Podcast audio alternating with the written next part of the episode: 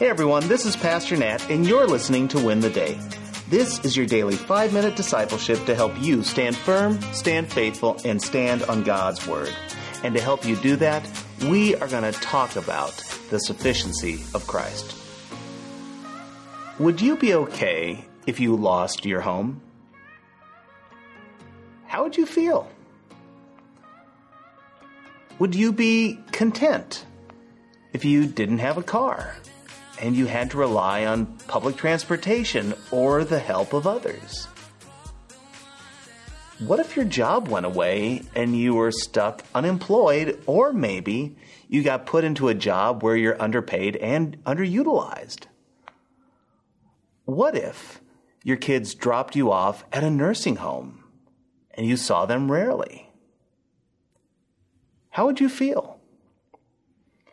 What if your parents didn't approve of your college education and the direction you wanted to pursue? If you lost the thing that you cherished most, would you be okay? Would you feel that Christ is enough? You know that the theme of our series is He is enough. Today, we're going to understand why.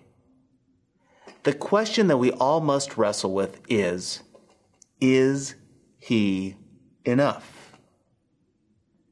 This is what Paul has to say pertaining to this topic in Colossians chapter 2, beginning in verse 1.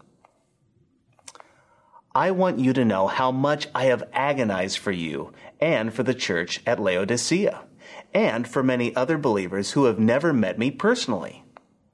I want them to be encouraged and knit together by strong ties of love.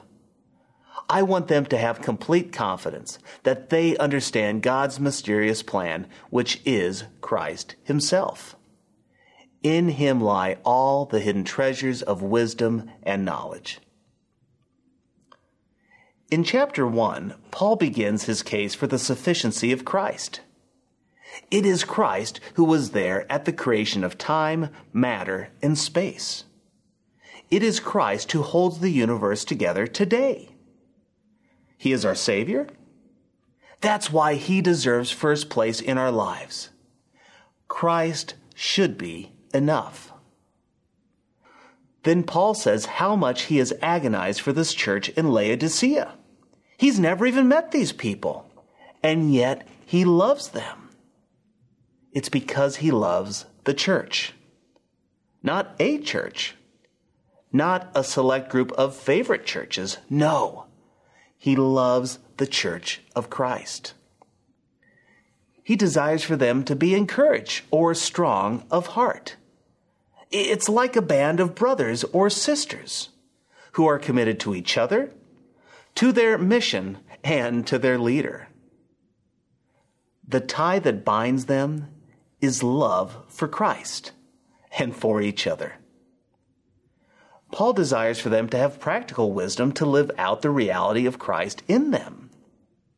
One such way is to speak, show, and live out the love of Christ. And then Paul says, it's in Christ himself that the mystery of salvation is realized. It's in Christ alone that all the hidden treasures of wisdom and knowledge are found. You see, we have everything we need in Christ. We have hope. We have salvation. We have purpose, value, identity, a future. We have truth, knowledge, and wisdom in Christ. It doesn't matter what we have here or what we lack in this world.